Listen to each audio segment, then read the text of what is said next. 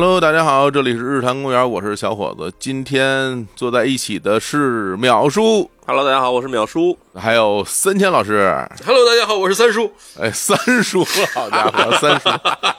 哎呦，这个我们三个啊，其实难得啊，难得坐在一起聊聊天儿啊。但其实我们今天并没有坐在一起啊，我们都是那个远程录音，大家都开着电脑视频通话。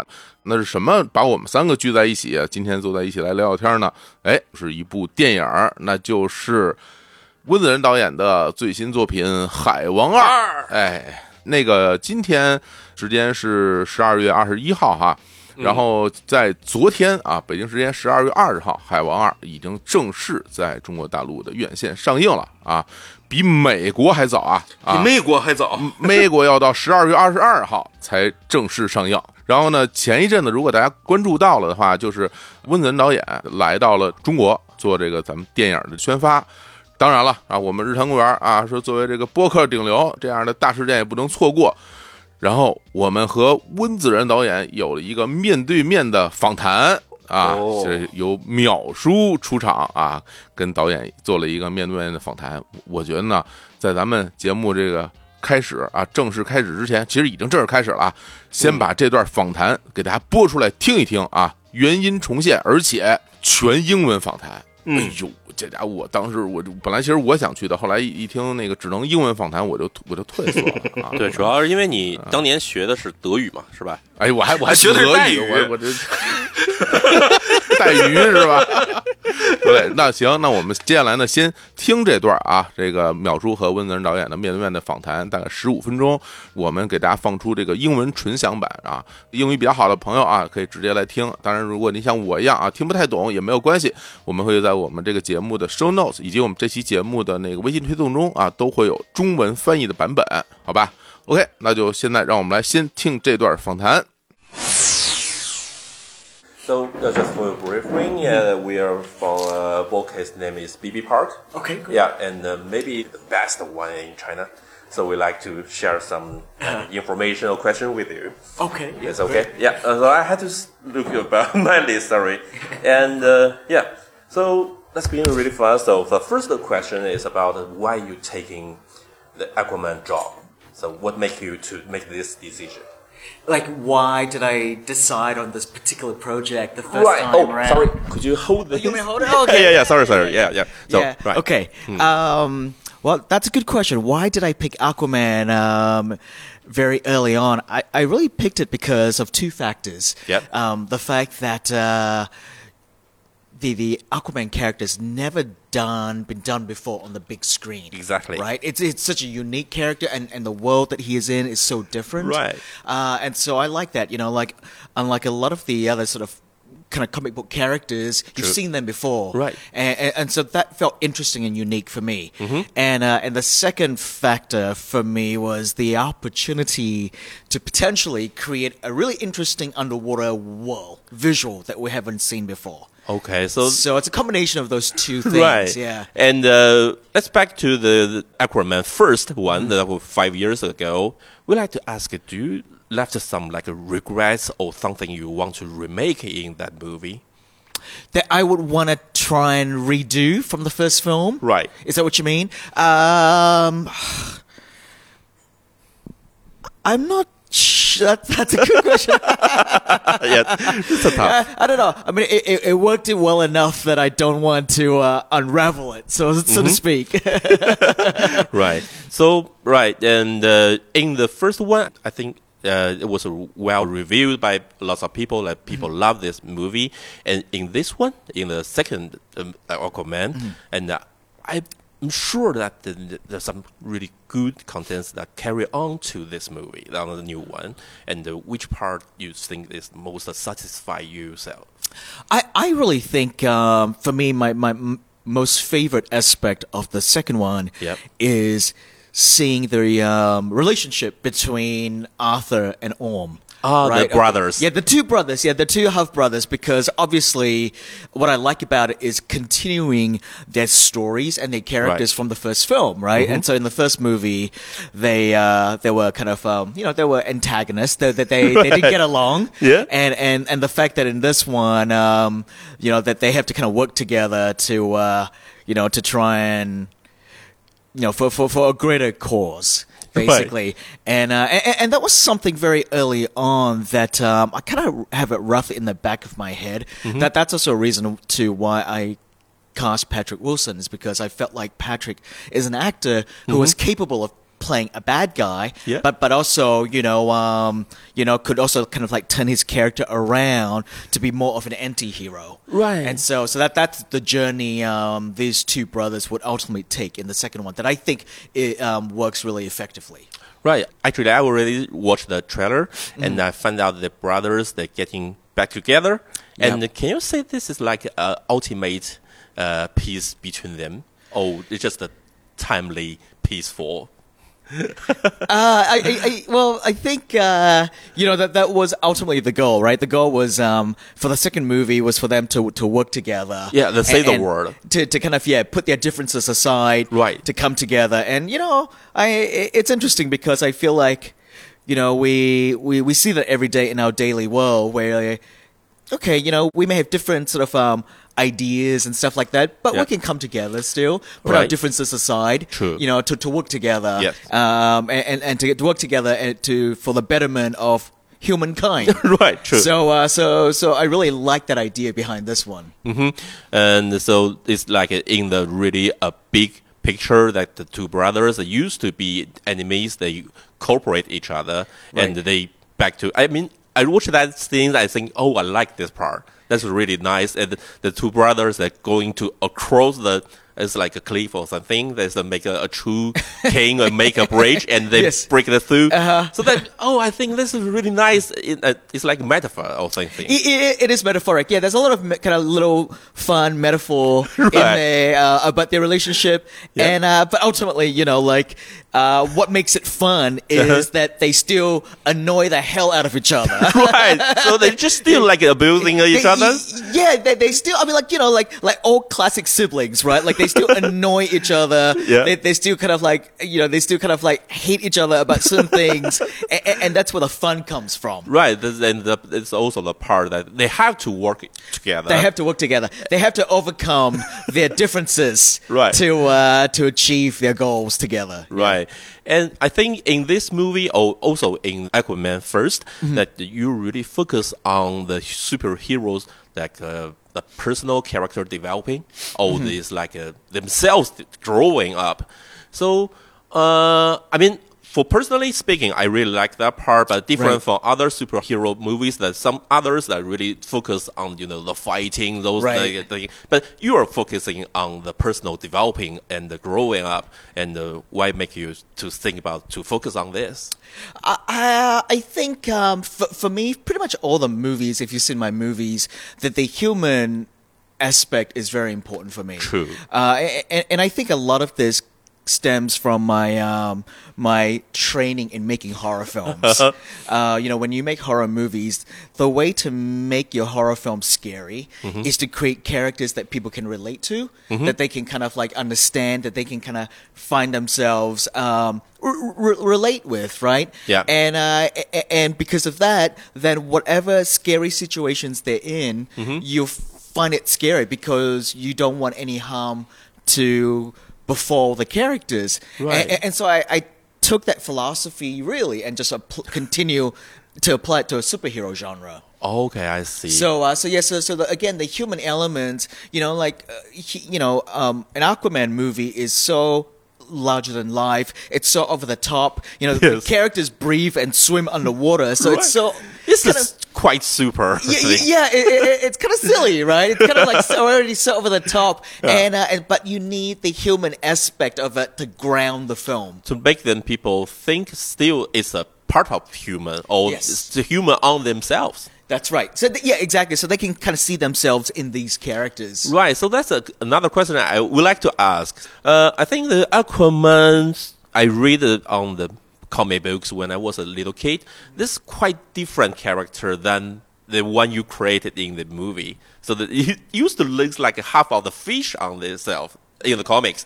So I find out that Aquaman was quite changed its uh, the outlooking in your movie and uh, also in the Aquaman 2 and I can still see he's living like a normal person's life partly like a, have a baby have Yes. families Yes. and it's like a, a part-time king in right so yeah I was thinking like it, maybe you know that James is trying to make a normal person character in this man so like uh, creating more bonding to the audience is that true Yeah, yeah, yeah, yeah. I mean, that's a very um, astute um, observation because that's really the case, and, and that's the case that um, you know Jason. Jason Momoa and myself Right. really like is, uh, and, and that's the direction too that I really admire. Jason wanted to kind of push his character more is to Right. still, you know, you know, like he loves the idea, and I love the idea that um, um, he is on one hand, you know, he's the king of this massive underwater nation, a powerful nation, right? Right. Yeah, right, right. The, the, the super kingdom,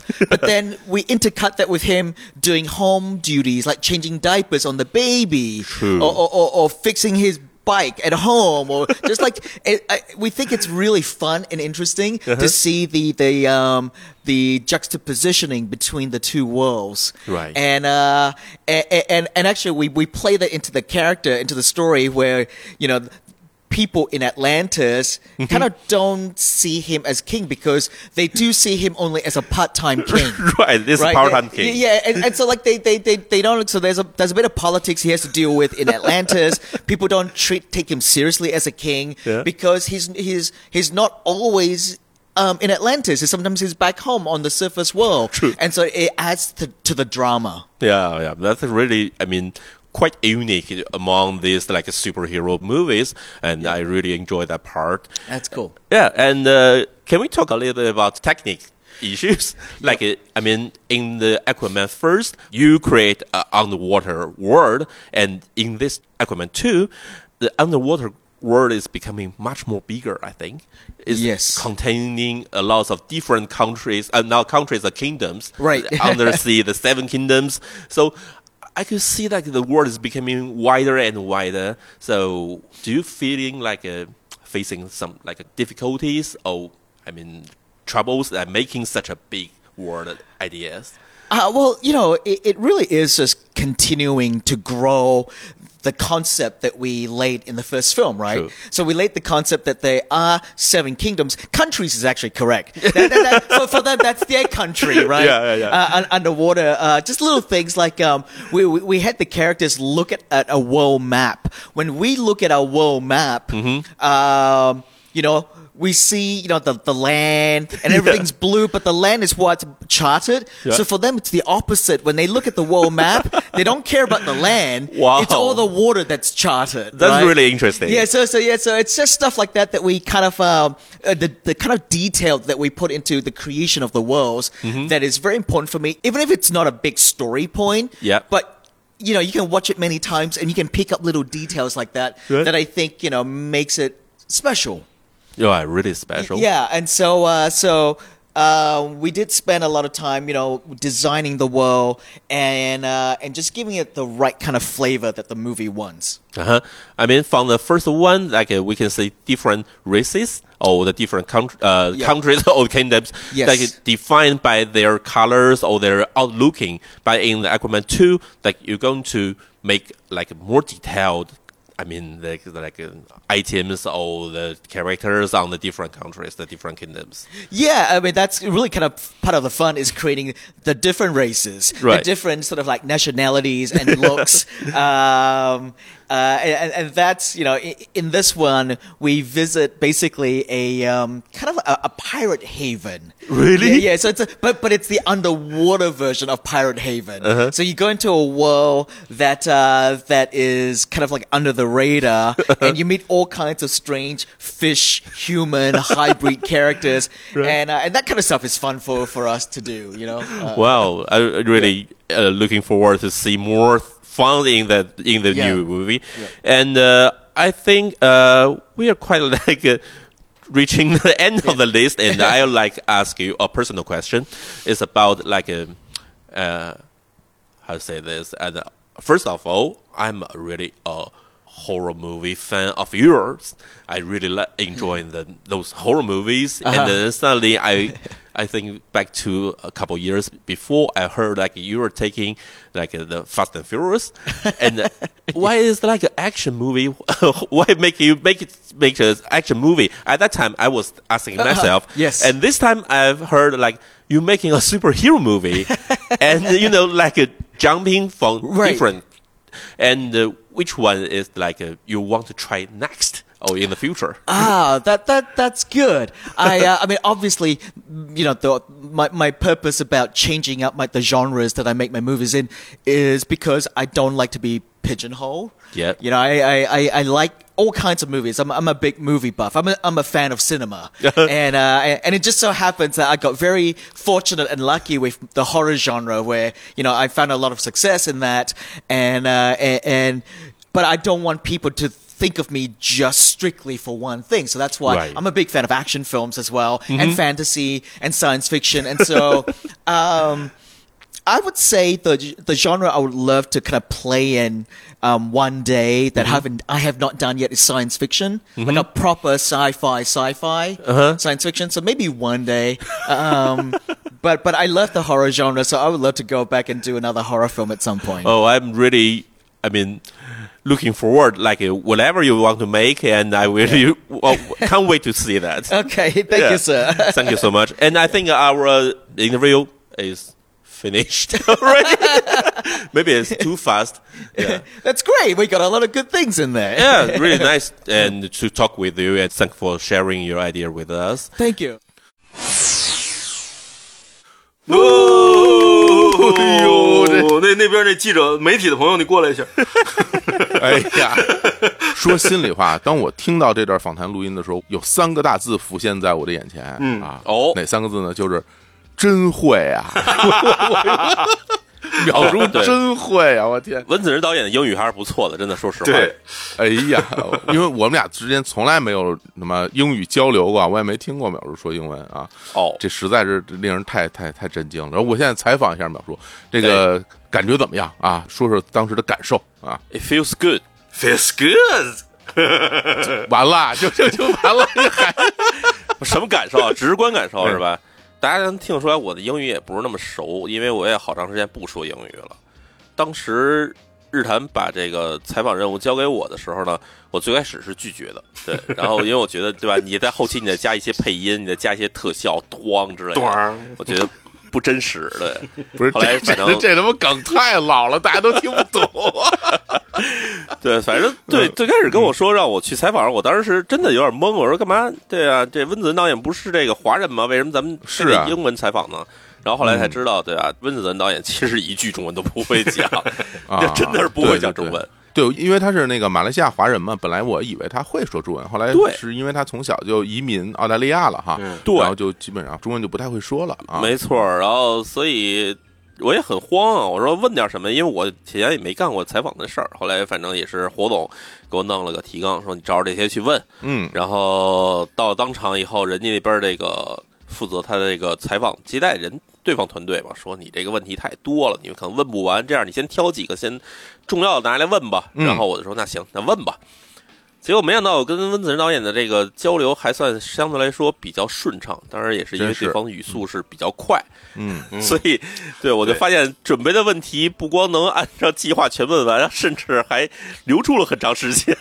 哎呀，呃反正就真的还是非常顺畅，而且就是我感觉他在表达过程里边，他整个人还是很兴奋的哈，非常兴奋，对，是吧？啊，所以就是我觉得和我对于他这个电影儿的印象其实是挺相符的，因为你嗯知道，就是有些导演他可能他的人和他的作品之间其实是有很大的反差的啊。哎，对可，能他会拍一些非常的有劲儿的电影呢，人可能平时交流起来可能就比较比较往下走，是吧？啊，雷德利·斯科特，对对对对，对，有很多导演是这样，他就有反差。当然也有像温子仁导演这种作品如其人的，当然也有一些啊，但没那么多。比如像什么昆汀什么的，你看就是作品如其人，嗯是吧？这个作品也特别嗨，人也特别嗨，是吧？牛逼？牛逼，super，现在一提到昆汀，就必须要说这个了，就是 昆汀会说中文，是不是？哎，嗯下回可以用可以用中文跟他来昆汀会说中文，能会说这个吗？牛逼！那不就全这个呀？俩皮卡丘，牛逼牛逼牛逼牛逼，得嘞，得嘞，得嘞，行。那因为其实前阵子啊，我跟淼叔还受邀去看了一下这个《海王二》的一个片段观影，对啊，受到了邀请，感觉也是视听享受啊，嗯非常的华丽。我觉得其实今天啊，我们还是主要来聊聊这个《海王》啊系列电影，大家的感受怎么样啊？因为我们到我们录音的当天，其实整个这电影我们还没有看啊，对，但是通过这个超前片段，也感受到了它这个这这股力量啊，很带劲的感觉。然后，但是我们海王一都看过是吧？嗯那不妨其实我们就先来聊聊这海王一的观影体验哈。三江老师，你海王一看完有什么印象吗？我对海王一印象其实比较好，嗯嗯，几方面吧，就是第一是对他这个片子感觉，就是里面的演员，就挑的演员都挑的特别好，特别合适，嗯就这是一方面。那后面我可以再慢慢展开说，这是一方面。啊嗯还有一方面是他这个题材的表现，因为既然是海王这题材，里面必然涉及到深海呀、对。深海恐怖啊、克苏鲁啊这些东西，所以他真的往里放了很多很懂、很会的东西，这个很有意思。嗯。而且第三个印象深的是，我看完《海王》之后，我正好去了一趟美国，然后我又去了华纳，又跟人聊事儿，然后人家安排我去参观了一下华纳片场，然后在里看了好多《海王》这个电影里面的道具，哦包括他那个人儿，就是眼睛拿一瓶子看远处那个人雕像啊什么的，嗯那身战衣什么我都看到了，所以我就对那个片子印象比其他片子都深。哦，就特别具体，嗯因为看见真东西了啊。对，看真东西了特有意思。哦，对，因为这个你说的这个选角什么的，反正我当时看的时候，就是给我感觉特别好。因为其实我是属于那种啊，就喜哎喜欢看明星的那种人啊，哦所以所以就是，比如你一上来是吧，这尼可基德曼啪一登场，我当时就觉得哎哟，就这看这好莱坞大片儿不就是为了看明星吗？反正我是这么一种心情啊。海王一是二零一八年上映的嘛，是吧？对对其实那个时候尼可基德曼已经就不是年轻人了啊，嗯，但是在这个片里依然非常的漂亮，对，还是特别美。然后整个人的那个身材也好，劲头也好，都特别好。所以一开头其实就给我留下了非常好的印象啊。嗯对，淼叔觉得怎么样？海王当时看的时候，呃，我觉得跟我想象中的感觉不太一样哈，哦因为我以前小对我不是小时候看过海王那漫画吗？啊，是吗？啊你还看过那漫画？你还看过漫画呃，啊？那漫画反正对，当时小时候有好多那种大本漫画，什么红色闪电啊、什么超人啊等等，里面反正对里面是有海王的。嗯，所以小时候看那人蓝色儿一跟鱼人似的那玩意儿，你还记着《生活大爆炸》里好些人都拿那海王开玩笑，拿那阿คว曼开玩笑，说他简直特别弱。对，就是因为以前的漫画里他的形象其实没那么的猛，那么的对吧？像这片子里那感觉是金光闪闪，嗯浑身的大鱼鳞，啊没这样。对，而且我这人又不是那么喜欢上网去搜集一些电影的那些，就是他之前放出来的什么预告片什么都没看，所以我去看的时候，我说：“哎呦，这海王是这样的海王，是这么一个海王，是一个像那个斯巴达三百勇士似的海王。这其实我觉得就是跟他选角有关，因为他早期的漫画那个海王，他他因为英文他叫 Aquaman，其实他就是一个水，就是他水人水水人儿，他其实是个，对水人儿就有点像像超能陆战队啊或者什么里头那些个表现的，没或者死神奇里是那种。对，然后他之所以能够建立起这种海王这样的形象，是因为他选了一个在之前的系列里演马王的这么一个人来演，就是所以就这个劲儿就一下就拔上去了。没错，给我的感觉就是我怎么是这样一个海王，就是开始是觉得挺颠覆的。然后包括后来他其实展现出了海底的世界，因为你也知道这海王里面它必然去牵扯到一些，比如像什么亚特兰蒂斯传说啊等等这些东西。嗯，我发现它里面都有一些提到，有一些这种感觉起来是有这种，哎，就是给你展现出来海底遗迹啊，什么海底文明等等这些东西。嗯，然后其实还是挺有怎么说，挺有那种哎想让人继续往下看的那种斗着往下走的那种感觉的。哦，这是我看海王一时候感觉。哎，等那等于那个漫画里边这个海王，他是真的是一个由水组成的人吗？我没看过啊，我不知道。哎，我小时候记忆也不是很清晰了，反正它整个是一蓝色的，就是像一滩水。哦，对那就其实不是这个大壮的这种形形不象它是一个鱼似的这么一个东西，就是有半鱼那种感觉。就是它有点像那《超时空猴王》里那鱼忍者。哎，对对对，有点那意思比目鱼忍者。瞧这个比喻啊，用大家不知道的一个东西来比喻一个我们还是不太清楚的东西。对，就差不多是这样的。不过说实话，其实因为我对于这个美漫啊接触特别特别少啊，哎所以就是这种漫画改编的作品，很多时候我都会有这种畏难情绪。嗯，尤其是越往后吧，就越有畏难情绪。嗯，就比如说超级英雄系列的这些电影，到现在这个时代，我完全没有办法轻易接触了，因为我根本不知道谁是谁。就是啊，这什么复仇者联盟什么谁是谁呀、我就不是很清楚。所以像这种独立的超级英雄，我可能还能看得进去。但是海王这个电影，我觉得对我来说特别友好，因为它的故事特别简单，就是故事 对对特别特别简单。我跟你说，这其实像啊什么呢？其实像我们看有些那种超级英雄，他有的是就是他的自己个人系列的片子，然后还有就大家混在一起混战这种片子。是啊，混战片子，你假如上来接触的话，你就会很懵，就是这人到底是超级英雄不是超级英雄？这人到底是超级英雄啊？他什么能力？你根本不知道。不知道啊但是个人片子，尤其是他是一，他就很简单，就是你看的时候，他基本上只涉及他自己，对啊他，只有他自己。然后那剧情我给大家简单介绍一下，如果大家没看过《海王一》啊，非常非常的，因为这也不涉及剧透啊，因为这毕竟也是改编作品。讲一什么事儿呢？讲的就是啊，这个亚特兰蒂斯的这个女王是吧？哎就是这个妮可基德曼扮演这女王，反正因为点什么事儿呢，就到了这个陆地上来了啊。陆地上来呢，就跟那个一个人啊，呃，相识了啊，然后就跟一个就看灯塔的老人，哎那个人是波巴费特，哦星球大战》里的波巴费特。我的天！行，跟那个波巴费特相识了，俩人呢就就相爱了，哎，相爱的，然后就就生一孩子啊。结果呢，又忽然有一天，这个砰儿，这坏人来了，然后这个女王就得回去了。然后这孩子呢，从小就练呀，练完之后，最后因为点什么事儿，说不行了啊，你得到这个海里边去去啊，有你的任务啊。然后他就跑到大海去啊，执行自己的任务了啊。嗯，就反正就这么这么就这么一个非常非常非常简单的一个故事。劈海救母，对他主要他想下海里，他去要去找他妈。因为我没有看过任何原著啊，所以在我看的时候，给到我最大的一个感受就是这个海王啊，我们这里讲啊，他那个海王这个人啊，也别别说这海王这个王啊，就是哎，纯粹的这个主角光环啊，嗯，就是绝对打不死，就是怎么 怎么打都打不死啊，肯定打不死没事儿。啊，怎么都没事儿，这个就是硬设定。然后你看，你就哎看了一下，哎这么打也没事儿，那么打也没事儿。这个东西其实是，我觉得在这个时代，其实除了这种超级英雄电影以外，你再也看不到这样的无敌的主角了，是吧？但是我们小时候经常看到这种无敌的主角，你比如说像什么阿诺什么的，那是不可能死的，是吧？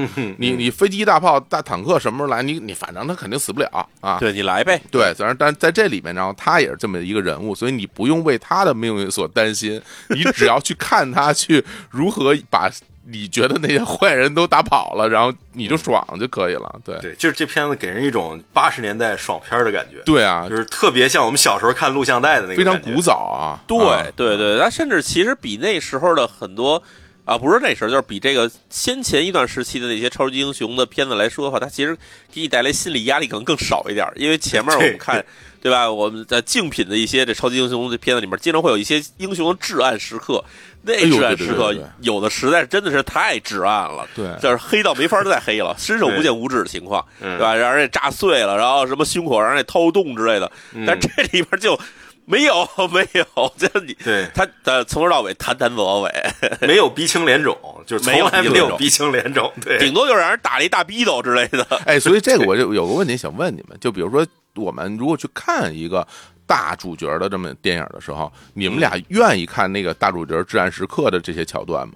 就被人揍啊，然后自己练呀、然后最后的，因为你心里总知道他最后还是会赢的，对吧？对对，所以中间设一些波澜，就显示他这个剧情比较坎坷。你们俩爱看这种坎坷的剧情吗？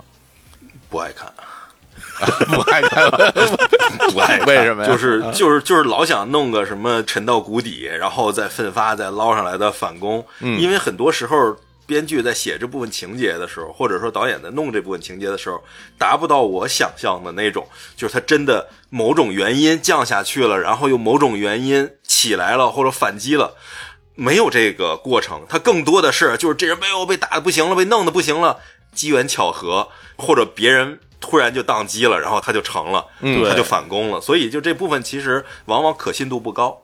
就是你讨厌看那种天降神兵类型的，对吧？就是我讨厌看到，就是为了让他下去，你把他摁到泥里折磨他，然后最后他又因为一些机缘巧合又没事儿了，又起来了。对就是这部分其实需要剧作非常的努力的去把它写圆了、写好了。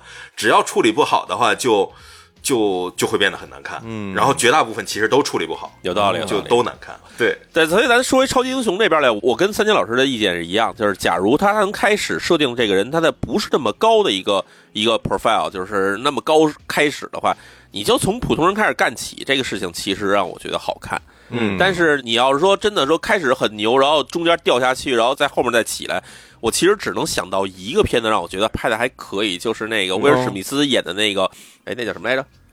呃当幸福来敲门，啊，不是 哎呀，这太普通了吧？这人也 什么都不就是会啊！他开始是一个超级英雄，但是他其实干了好多事儿，大家其实就是啊我知道那个凌霸街，那个汉汉汉汉洛呃不是汉汉洛汉克汉克汉考克。汉考克汉考克特别好看，我是特别喜欢那个。我跟你说，那个是一个特别好，就是他给你真正直面了你真正作为一个超级英雄时候可能会面临的问题，就是嗯。你去救了一堆人，但其实你也伤了一堆人，然后你在救人的时候有可能不会被人理解，然后你可能造成更大的破坏，然后那时候各种公众的舆论来了以后，你会被打下去，打下去以后你怎么才能起来？这个过程其实我觉得那是比较真实的，嗯。比起那些这种真的编出来的故事来看起来的话更真实一点，更好看一点，对嗯汉考克那个是挺好看的。对吧？那这就是不同的那个电影套路了，是吧？其实反观我们来看，就是所谓的这个超级英雄电影，其实我们心里边都会有一个硬设定，就是你心里会知道，无论如何，他是最后胜利的那个人。对吧啊你知道是这样的，除非你这个电影拍就是说一个超级英雄，然后被人打拍了，然后，然后就换人了，然后，然后，然后他就真的被人打拍了，然后就开始演别人了，是吧？除了老无所依，没有人敢这么拍的，是吧？影射《咒术回战》，你这 当年藤子不二雄有过机器猫里面有这么一个故事，不是也这样吗？说什么狮子假面又狮子假面，乌龟狮子假面，狮子假面不停换代，最后换了一堆狮子假面出来。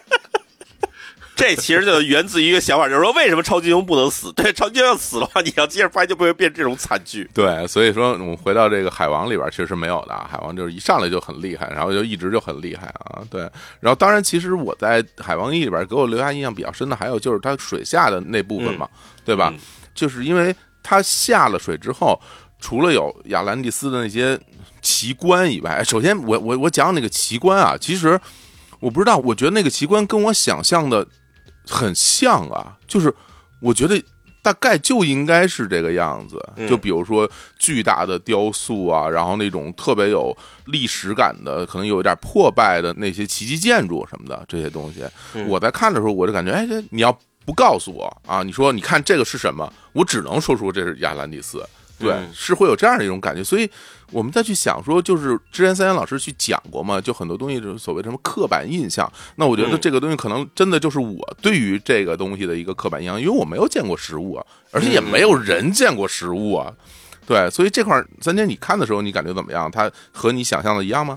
呃，基本上是跟我想的一样的，因为我我之前不是经常去欧洲那边玩，或者看很多过去的建筑，所以嗯我认为亚特兰蒂斯其实就是人们基于过去古埃及、古希腊时代对的各种那个沉没的东西的想象之后幻想出来的这样一个东西。嗯所以它应该呈现出来就是这种巨大宏伟的地上建筑的水下版，并且因为水的密度的原因，你的建筑和东西可以做得更大、更漂亮。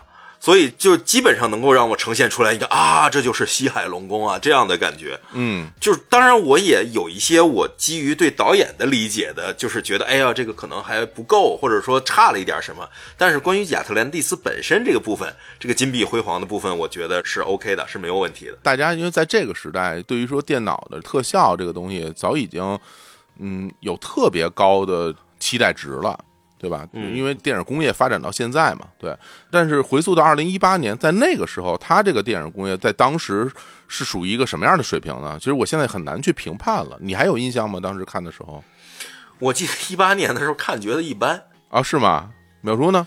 有一个可以类比的东西，就是前段时间看的那个《阿凡达二》嘛，基本也是水下世界。嗯，然后我觉得其实这两个呈现出了就是电影对这种水下世界的两个方向的展现。那《阿凡达二》其实更多展现的是那种倾向于类似于真实的那种水下世界，嗯，然后《海王一》跟《海王二》的感觉起来是一个完全虚构的海下世界的那种那种我们幻想出来的世界的感觉。对，这个其实就是我刚才想说的，就我本来以为温子仁拍的《海王》是会在光上做一些文章的，因为我理解的温子仁是那个温子仁，是《电锯惊魂》的温子仁是吧？对，所以电锯所以会有那种洞穴探险那个电影，就那种，就是我在洞穴水底下探险，然后有光的时候，大家至少还能其乐融融开个玩笑。等到离开了亚特兰蒂斯，到了深海的时候，哗，光就没了。嗯，然后有一些东西它自己可能有点小光，冲冲各种怪物就来了，就这种感觉。嗯我其实期待的是这个，结果没有。对，就都是人均圣光，就 Diablo 里人均就鼠标跟着他走，就这样的哎感觉。你说 Diablo，我觉得特别像，因为它里边很多武器也都跟 Diablo 一样，自己对对，它带光。特别像，就是自己带光的武器。嗯，然后鱼也带光，对对人也带光。对对对，对，而且人家带的光都是那种看起来比较高级的那种装备的光，都是蓝光、紫光，是吧？然后最后他拿一身金盔，然后变成金光，太 Diablo 了。所以最后后面就是海王一出来之后，大家好多人就给配了《西游记》的音乐嘛，然后说也不需要套太重的蒙版，就已经很《西游记》了。哎，不过要这么一说，其实我们两个人去看那个《海王二》的那个超前片段，嗯依然非常亮啊啊！不是，我跟你说，更亮了感觉啊海王二比啊海王一更亮。更亮，而且就是 特别炫啊、就是已经就是感觉到。好像世界又更进一步了似的哈，但其实这个世界线没走多远啊，但是感觉就是更更发达了，就变成一个更现代的这么一个海底世界。我其实问了温子仁这问题，就是因为嗯一里面其实更多海下世界，它展现的是战斗画面嘛。对然后到了《海妖二》里边，它其实有一些这种市井生活的感觉，就是它嗯展现亚特兰蒂斯普通居民的生活呀，嗯呃，各个王国之间的他们不同的这个生活场景之类的。嗯然后你到那个里边一看的时候，其实它的感觉起来呢，就。呃，他甚至有点赛博朋克，我跟你说那种对对对对对对对是有的，是有的，而且里边那个驾驶章鱼在那儿大海里来回飞的那个东西，啊，对，感觉就特别赛博朋克，就很有意思。啊，对，然后这个《海王二》的预告片里也展现出一部分，就是它的那个什么，它那个水下高速通道。对，啊那水下高速通道像什么？就像咱们经常看那种什么时空穿梭电影里面那种时光隧道一样，就一进去，周围东西全变得巨快，然后唰那感觉，就是他加了好多这种东西在里面。海底小纵队是吧？对对对对对对对，没错哎，那这带小孩也能看了，这个 绝对可以看，绝对可以看。应该是没问题。呃，然后除此以外，另外一个我当时比较关注的点就是说，因为在那个毕竟是海底嘛，然后大家那个头发。头发就会在海底，就是在水里边飘什么的，是吧？发，对嗯对对对。然后当时我看一的时候，我特别认真的去观察，哎，我说，哎呦，我说这个人红头发，他这么飘。另外那个就是那个海王那弟弟，我说这人嗯金发，他怎么飘？后来一看，嗯，那人那头发是扎起来的，没飘，就是。对，然后梳的就特别溜光的，然后在头上贴的特别严实，但是它其实在里边飘的那个质感，我感觉还不错啊，就是很有在水底的那种感觉。我我之前看他那个之前的访谈，他也在讲说，其实做这个东西其实是花了一些心思的，嗯。然后还有大家在那个水底的那个动作方式，其实也都是不太一样的嘛。因为你在陆地上，大家可能就是走啊、跑啊、跳一类的这种东西。那在水底呢，大家其实有的时候是那种半悬浮的状态，或者是一踩啪接近零重力，对，啪一踩又起来了那种，跟大蛇似的，都那样夸夸夸的。对，它要加入一些这种浮力的这种设定感觉。对，对，所以整体的这种视觉感受，反正对我而言，我还挺满足的。我觉得，哎，这东西弄挺好嘛，是吧？然后，因为之前也没有见过这种画面表现的海底世界的这种打，而且在里真的打呀，是吧？在水下的打斗和在那个陆地上打斗，然后那种感受也不一样的。对，其实我个人是很喜欢看这种打的，然后他那些打其实也是那种欧美式那种打斗。大概就是拳拳到肉的，然后每一下都有劲儿的那种感觉。对，就是水底下怎么打，其实大家不知道，嗯，因为大家一般不在水底下打架，所以其实不太能掌握水底下打架到底怎么样做带劲，怎么样做的好看。嗯，所以这个里面做的更像是那种就是两个就是磁悬浮电磁炮互相对轰一样，嗯，就是运力，然后嘣一打，然后那边打出去，那边再运力，嘣一打，把这边打出去，嗯，就做了一个这种效果。然后，而且关键是水在这个冲击之下造成的这个水压的变化特别有意思。没错它没错有那个泡在边上转嘛，对对对挤压以后产生的那种水下那种东西。当然，这个东西我觉得咱也没办法说，真的从什么物理学的角度说，这这水泡对不对？我觉得这可能咱们就没法深究了，就主要还是看一爽啊。所以，其实我当时看到海王的时候，我挺惊讶的，因为我印象中的温子仁是拍什么？嗯是拍《电锯惊魂 》，对吧？我其实我在我心中一直是拍《电锯惊魂》，而且当年看《电锯惊魂》的时候印象特别深，因为买 DVD 啊，然后《电锯惊魂》没看过，然后其实我个人对这种欧美的这种恐怖片儿吧，说实在的，嗯，不是那么感冒。啊，嗯尤其这种血浆片儿，有时候我看的时候就觉得这个血了呼啦的也太直给了，这东西，哎呀，不不不是很喜欢啊。尤其像比如像什么，呃，特别明显，就是看什么彼得杰克逊在拍《指环王》之前拍那一系列的那些，吃吃玩过街，就那那那那些血浆都已经不是炸满天了，我就感觉那那真是不是很喜欢。但是看《电锯惊魂》的时候，我感受不太一样，因为它里边增加了很多那种氛围上的恐怖感。嗯，就，比如你在的这个空间，然后人的心理上的那种压抑，嗯坏人的那种坏，他不是说直接上来就剁胳膊剁腿，他会威胁你，他会用那种气氛来给你带来恐惧感。其实有点像当年看什么看那个 Cube 立方体哦，那个心慌慌。啊，呃，那个东西其实就不是一个特别典型的，我觉得不是一个特别典型的那种，是吧？欧美式的那种东西，给我感受还很不错啊。所以当年对《电锯惊魂》这个系列，我个人还是很喜欢。你们俩当时看的时候，应该也差不多吧？我不看。啊，你 啊，你不看这种这种类型的作品吗？嗯，我就是我应该多少看过一些，但是我不会主动的去看啊我可能凑合着跟别人看过。嗯就我是觉得，就是恐怖片儿其实它是一种。你比如说美国的恐怖片，他会说，我这次的电影中有很多画面几乎都没有办法让我上映了，嗯就怎么样的，就是就是他会宣传这些东西。但是温子仁的电影更像是那种就恐怖肖像画的那种感觉，嗯他没有那种不能看的东西，就是其实你什么过激的东西都没有看到，但是你就是觉得特别害怕这种等身大的恐怖体验，嗯而不是那种就是拿一个特恶心的东西或者一个特别出位的东西塞到你眼前吓你一跳，嗯不是那样的玩意儿。嗯嗯嗯，对，是会有一些什么游戏感，甚至因为都是那种逃亡嘛、逃脱嘛，然后你要摆脱魔爪啊什么的，就是这种感觉。不，那个温子仁呢，他的恐怖片儿其实是有一个很大特点，就是它是有这种规则类的怪谈的感觉的。哎，对对对，规则就是其实不则怪怪不叫怪谈了，就是规则类的就被限制，你的所有的嗯恐怖的东西其实来源于什么？来源于第一就是它是一个人在日常生活中可能经历到的场景下，突然出现一种特殊的规则，或者出现了一种特殊的这种限制方式，然后你嗯不能去怎么样，然后你才会有这种恐惧感出现。嗯所以这是他以前的拍那种很多恐怖片儿的一个特点。他的那种恐怖片儿，在我看来，其实跟美式或者说跟欧美那种恐怖片的有极大的区别。这个其实特别明显，就是他并不是那种喜欢用那种血浆僵尸类型的东西去弄那种恐怖氛围的人。啊，然后他又跟日式的恐怖片完全不一样。日式恐怖片其实营造的是这种就是。怎么说呢？是那种不可知的嗯恐怖的场景环境，嗯，他经常是用第三者的眼光去带你看那种恐怖的感觉，所以温子仁的恐怖片还是挺有特点的一方面。嗯然后，所以他后来拍这是什么这个《速与激情》，我都觉得这事儿就是已经很扯了，就是让我觉得 他怎么拍，对吧？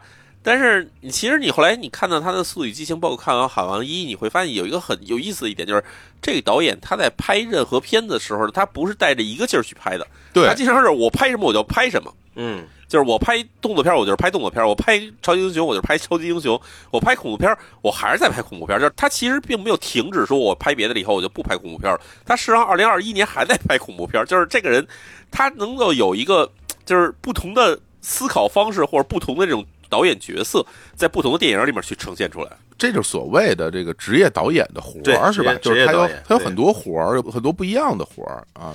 嗯我是觉得刚才淼叔分这几个类其实挺有意思。你像那个美式恐怖片儿，美式恐怖片儿整体上倾向一种非对称竞技感，对，嗯，对吧？美式恐怖基本上都是非对称竞技，就是说你有一个打不败的东西，那个东西它还老缠着你，然后你就得跑，然后你你其实是要跑出去，对是这样的一个感觉。啊。其实就特别像那《生化危机》系列。对对对，生化危机就是典型的美式恐怖。对，永远有一个你怎么着也打不败的人，而且打不败的人呢，他还不是说看不见摸不着的啊他永远是一个巨大的东西在你面前挡着那种人。对哎，你要你要这么说，其实哪怕死神来了，嗯，他也是一个巨大的死亡的命运一直在追着你。对你再怎么跑，一会儿你要被大卡车给撞了吧，一会儿你要被什么烤炉给炸飞了吧，是吧？一会儿被大木头给抡了吧，反正就是你再怎么着，你都去面对一个巨大的东西，它有可能是具象化的，是狂蟒之灾是一大 大大蛇，嗯，就是一大鳄鱼，是的或者一个大坏人，是吧？它总有一个东西在压迫着你。对，这种美式的恐怖中，它这种非对称竞技感就会最后它制造恐怖和伤害的一种方式，一定是很具体的一种，就是我缺胳膊断腿呀，就是它的。这个刻板性和暗示性非常强，嗯就比如，就是咱举死神来了，你看到他在洗碗，你就觉得哇，他不是手伸到这个什么垃圾损飞机里去了。对你看到修灯泡，你就觉得他要电死了；你看到他喝水，你就觉得他要吞玻璃碴子了，就是这种感觉的。就你老能感受到他之后的这个部分。然后日式恐怖其实也是一种逻辑，什么？日式恐怖是你要想明白这件事儿。对，嗯就是你最后一定要想明白这事儿，所以他知道那个恐怖，往往就是你在自己想明白的过程中，你自己一瞎想，你想象延伸的方向就是他在那儿等着你呢。对，嗯，等于他给你一个什么样的感觉，什么样的画面，然后你就觉得哇。他要从电视里出来了，他要从这个里出来了，他要从井里出来了，他要在那儿洗盘子了，他要在那儿撒豆子了，就类似这种感觉嘛，对吧？没错。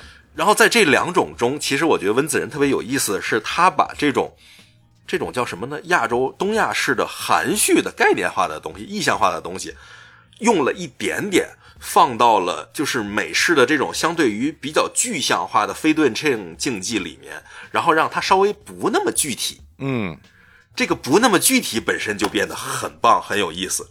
就比如说，在他的电影中，一个女主人脸出现在一个特写式的镜头前面，很恐怖的看着前面，后面是一片黑暗，所有人都觉得后面要来点什么了。这个时候，甚至有人的捂耳朵、闭眼的时候了，出现一只小手在他脸边啪拍拍了两下手，这个哎东西。超乎你的想象，对但是又在你想象的延伸的可能性上，觉得就是你你觉得他会有点什么，然后他给你出来的时候，超过了你对这个东西想象的可能性，嗯，这个是让他迅速崛起，成为被别人喜爱的一个人，并且期待的一个人的一个原因嘛，嗯，没错，没错，没错。对，等于其实就是东方式的很多的表达，它是一种侧面表达，是吧？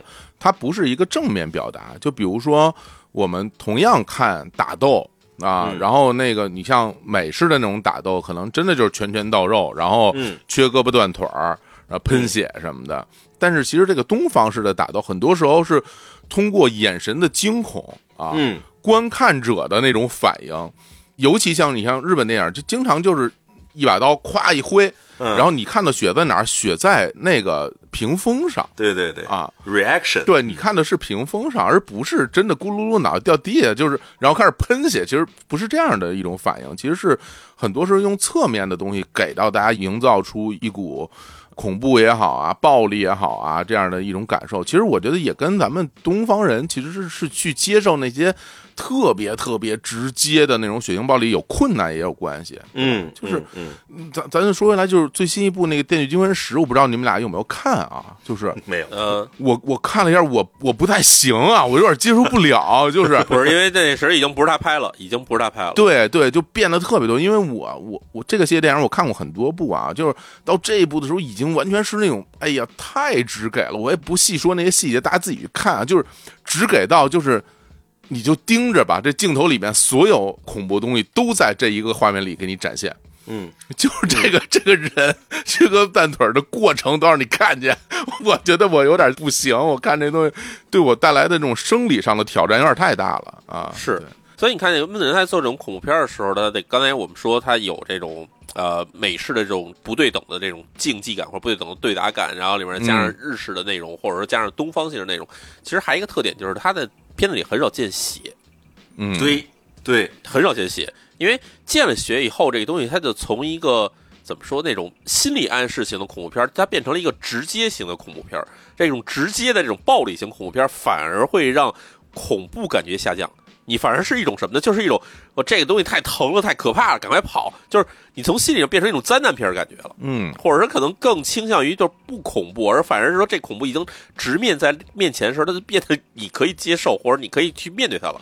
所以他其实是在回避这一点的。嗯啊，然后我觉得在他其他电影里面，其实也会有这种类似的感觉。要不然，在我们要说回《海王》里面，其实也会有这种感觉，就是他不会让你直接去面对这个人被打的七零八落的感觉。我觉得可能有联系哈，就是嗯哎，这个主角不会被打七零八落，但是呢，主角也确实是在不停地被打压，在被打压过程之中，他得到了比如海底龙宫的什么金箍棒这种感觉，要突然上来，哎，这其实又有点儿，对吧？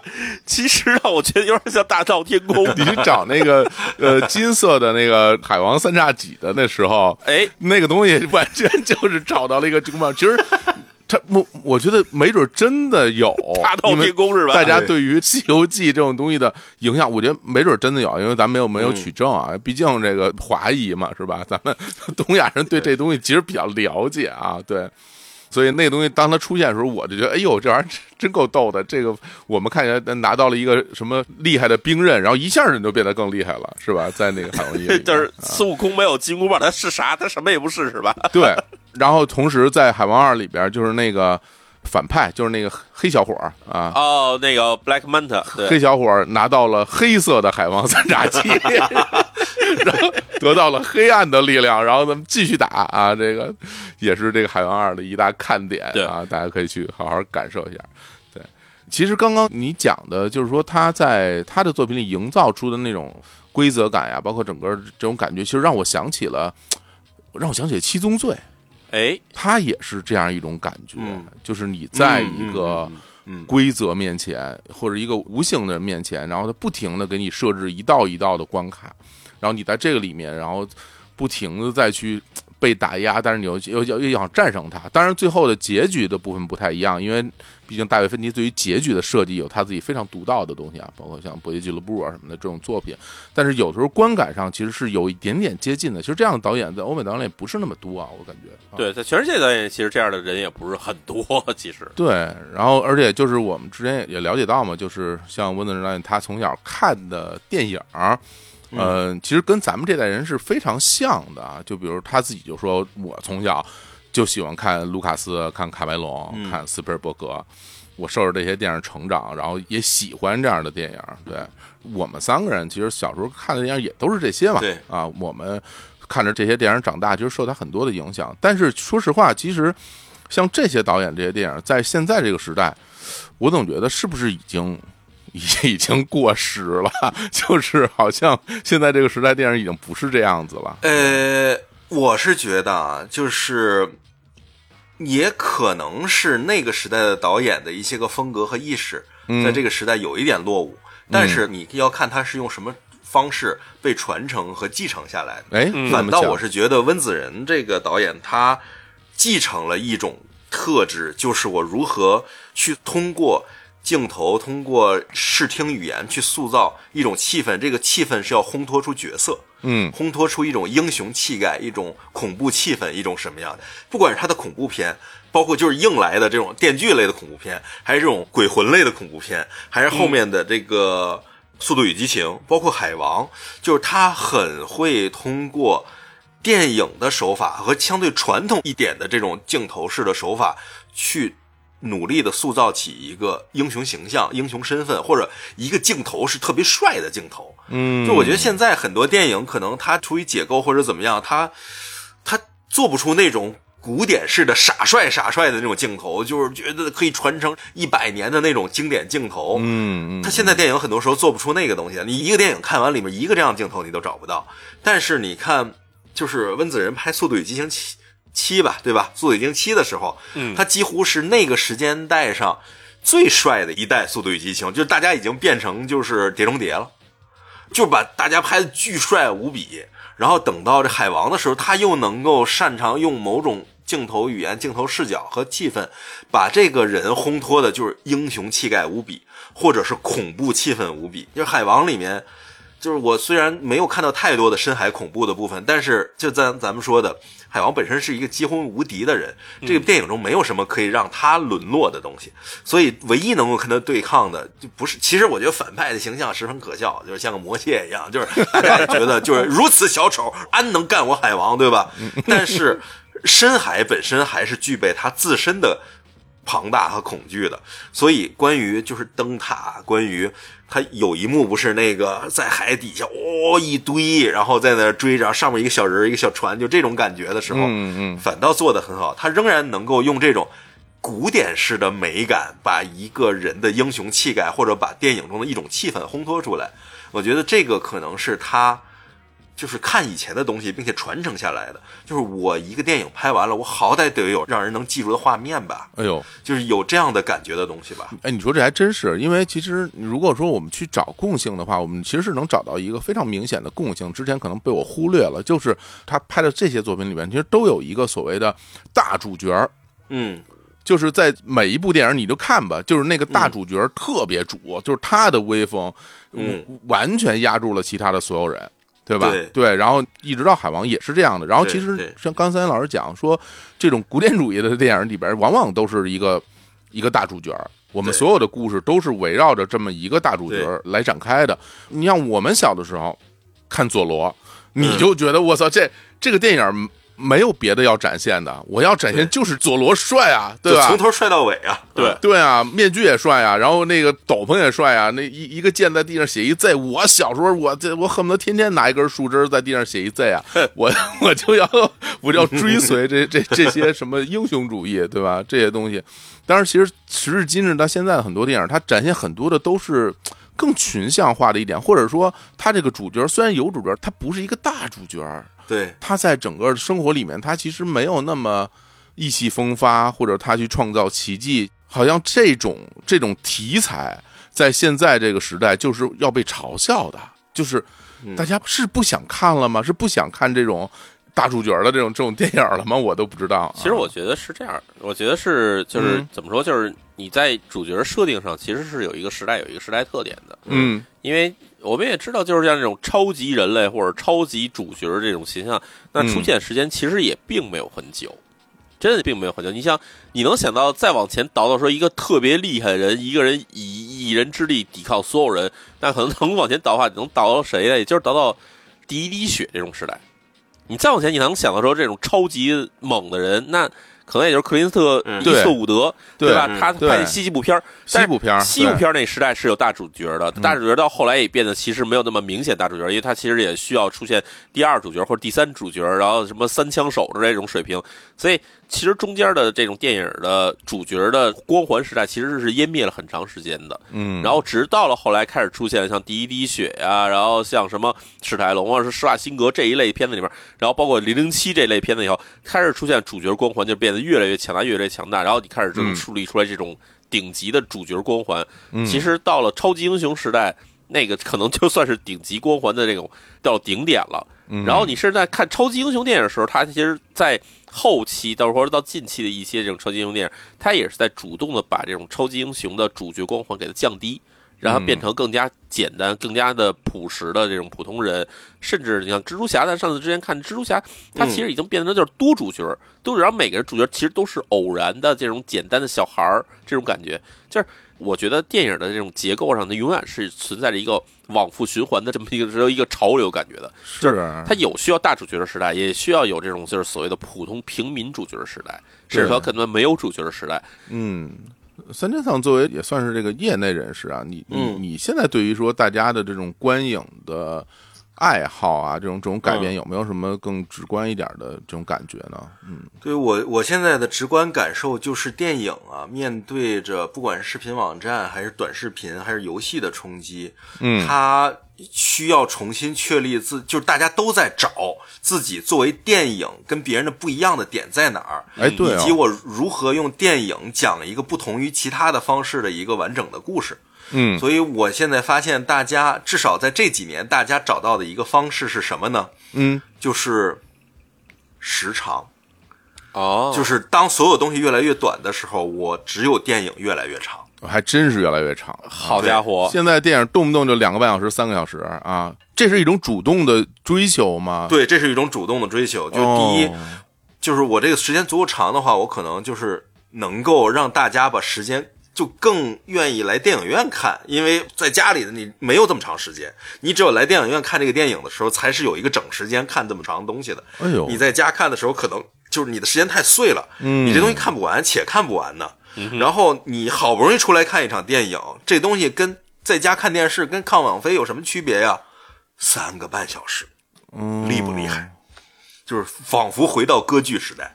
哇，哎，你你说这个我还真没想到过，嗯还真的是因为大家其实现在没有耐性，对，就很难坐下来。我就这么说，比如你真的在家，拿我嗯自己举例，我真的在家，我真有三个小时的时间，我嗯能不能往那儿一坐，看完一个三个小时的电影？我觉得我没有这个信心的。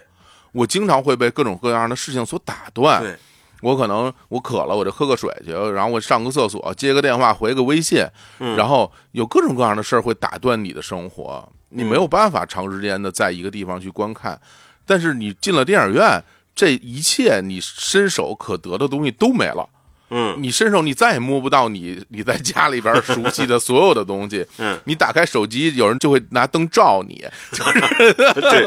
对吧？嗯。对吧？然后会有很多或者身边的那个正义之士会批评你，是吧？嗯。你你手机点亮了，打扰大家看，你会有会有人来受到这种受嗯。对受到这种社会的压力，嗯。而且你花了钱了，你就是要在这儿踏踏实实的把这个两个半小时或者三个小时的电影给你嗯看完，不然的话，有多少人有齿力中途离场呢？对吧？尤其是你坐在中间的时候，嗯啊，所以这个的确是一个很不一样的场景了。现在啊，而且我觉得，就是这个时长变化还有一个原因，就是面对着其他的媒体的压力，就娱乐太多了嘛。对所以电影第一次发现，在九十分钟内讲一个好故事是如此的艰难，就非常非常难把，就多塞两个反转。多加点精彩画面，多讲点这个人多厉害，就是多把这事儿说清楚一点。然后大家就会发现，其实原来过去九十分钟电影的导演有些水平真的不行，就是他这九十分钟其实是用六十分钟水出来的，啊，所以就是你会觉得就九十分钟电影不好看，是因为他其实只给你看了六十分钟的内容，然后剩下三十分钟、二十多分钟是水出来的，然后就你有尿点，你可以歇着干别的，或者你可以刷手机，都是这样。嗯但是现在为了让大家去看这九十分钟的电影，然后让大家就电影更吸引人，最后大家发现。我没有办法按照一个基本电影逻辑，用九十分钟的时间把所有这些信息安排好、讲清楚，于是就只能加半个小时，这就俩小时了。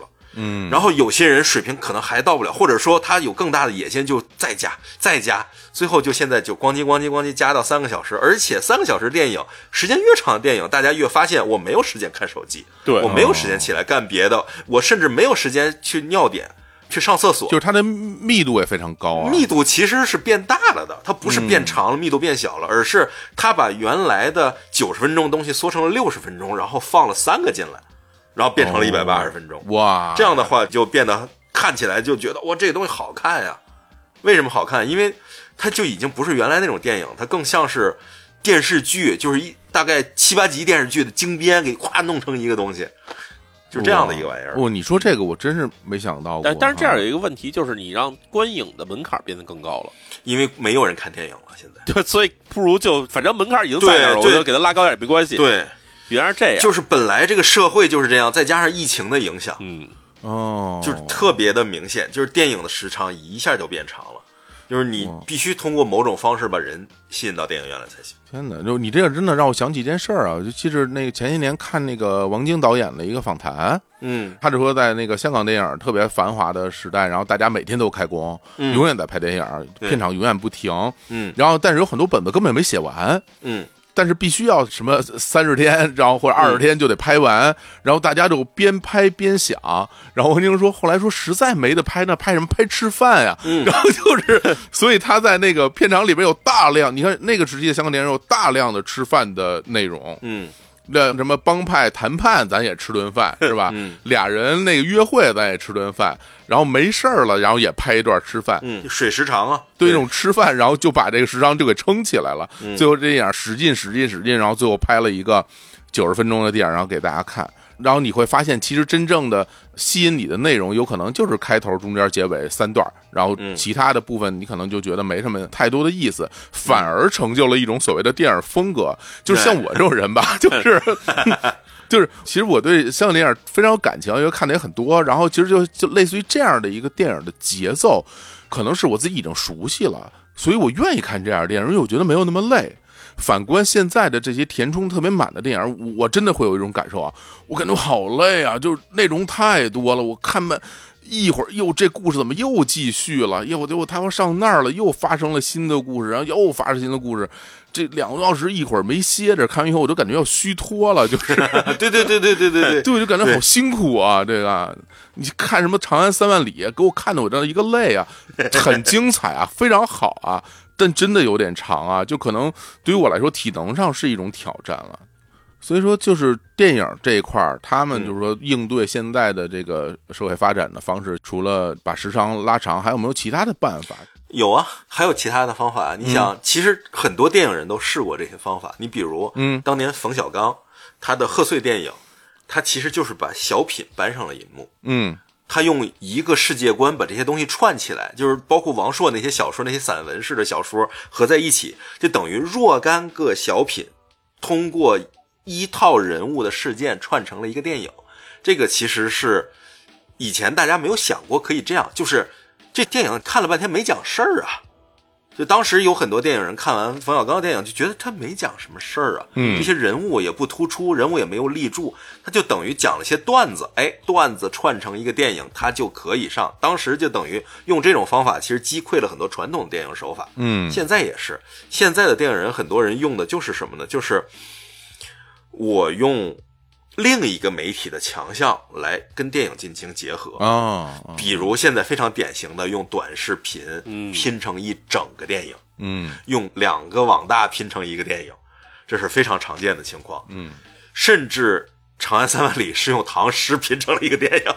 对对对对对 对，对，就是等于当你不知道怎么样把别人吸在这儿的时候，你用别人熟悉的套路和模式，让他通过对下一个出现的短视频内容的兴趣点去吸引他就好了。嗯一首诗，还有一首诗，再来一首诗，你等着后面还有你，你想不想听那首诗？咚咚咚咚咚咚咚咚下来，就这样的话，其实很好的去把这个东西串上。嗯，而且你整个看下来，你会发现没有什么可水的空间，因为它的密度都是很高的。明白了他。用短视频的密度去拍电影，当然很高了。其实就像郭德纲的相声嘛，就是嗯它不再是一个大底翻一下，对是吧？对而是不停的用一些小笑料，不停的刺激你。对对这包袱抖的跟斗牛似的，对，跟啊是吧筛康似的，一会儿逗你一下，一会儿逗你一下。你像这样的电影不也是这么？就是隔一会儿就捅咕你一下，刺激你一下，嗯这个刺激的密度就会越来越高。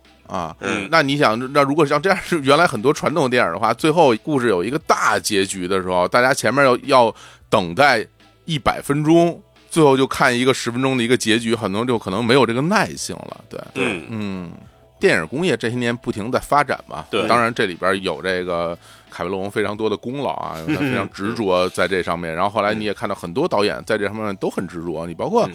你包括李安拍《双子杀手》，他也对于这个电影工业有非常多的自己的执着，是吧？确实。本来大家以为我们在电影工业上往前走，然后这个艺术的形式就能够一直走在时代的前列，但是后来慢慢发现，好像有点打不过游戏的发展了，就是对。游戏跑得更快啊，就是没错。游戏就像电影一样了，就是啊，就是游戏，我觉得对电影的影响相当的大，是吧？以前可能还觉得游戏跟电影就是你一脚我一脚，互相踩着往上走嘛。对。但是现在已经就是游戏已经发展到你做电影的人就是无法理解游戏这种东西了。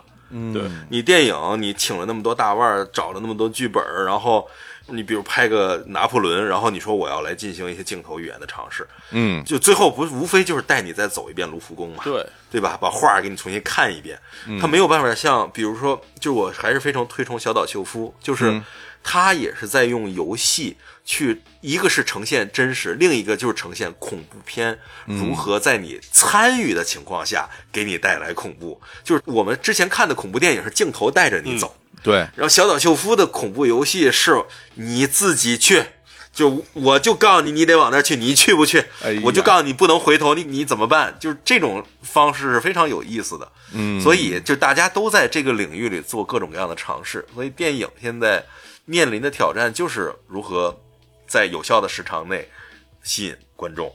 然后你时长毕竟不可能是无限的，你总不能四个小时再往上吧？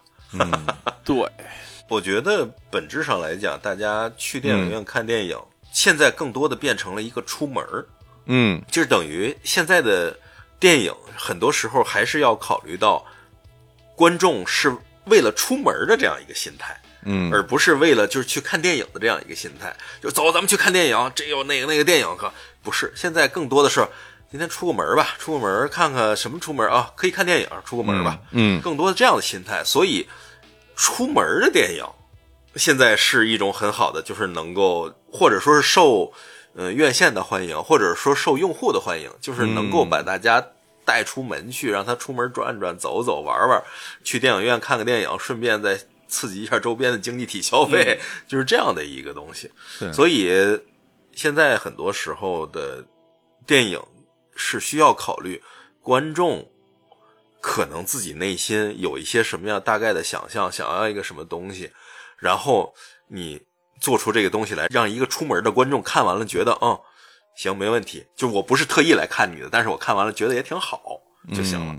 对，那其实就等于简单讲，比比如你你你你下馆子吃个菜是吧？嗯对对跟对对你在家吃个菜，你区别在哪儿？你家里你坐着费劲，对对或者你做不了，对对吧？你包括就是有很多电影，大家不是老说嘛，说我我得在电影院里看这个电影啊，嗯嗯嗯嗯，我得在大屏幕上看这个电影啊，我得享受那个七点一声道啊，我得享受杜比全景声啊，就是很多的时候，这种得到感来自于说你在家里用一个电视根本没有办法得到的视听体验嗯啊。对，那这个东西其实可能是大家觉得，哎，我值得我去看什么？你比如你给我来一个。